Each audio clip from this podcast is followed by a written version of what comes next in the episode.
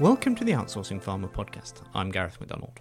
The contract research sector has woken up to the power of social media and the benefits it can bring to the drug research process. I spoke with Brian Loew from online patient network Inspire, who explained that patient recruitment is one of the areas of contract research where social media is having a real impact. How much potential do social medias have for improving the patient recruitment process for clinical trials? We think it has a great deal. Um, part of what makes it different is not just it's not simply access to large numbers of patients, but the fact that those patients are deciding on their own to participate in clinical trials. And I think that um, that goes even a step beyond sort of normal permission-based marketing because you have, in our case, patients who are raising their hand and volunteering and saying, um, "I've read about this trial and I'd like to participate in it."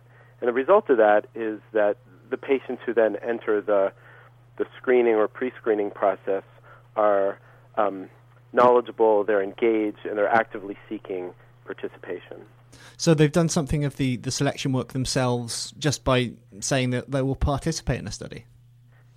Exactly, exactly. So you solve much of you solve much of the permission problem as well as uh, reaching you know targeted patients who are sort of actively involved in their condition.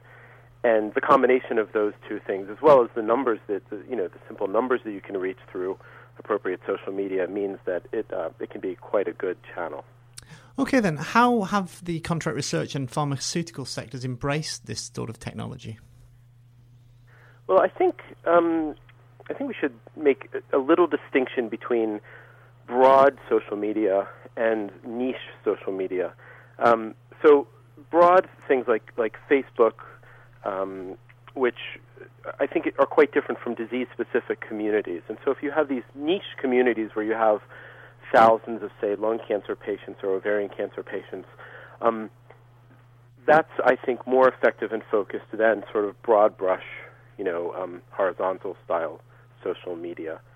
Um, but to answer your question specifically, I think you're beginning to see in the past, say, two years, uh, industry really changing uh, their attitude towards it. I think there was an education process for everyone, um, and then initially, you know, concerns about legal and regulatory uh, issues. And I think what we see now is that industry um, is beginning to in, embrace this, and and they're you know rightfully cautious and careful about doing so in ways that are uh, appropriate from a regulatory perspective. So you mentioned uh, being cautious there. Are there any specific pitfalls that CROs should keep in mind when adopting this this type of approach?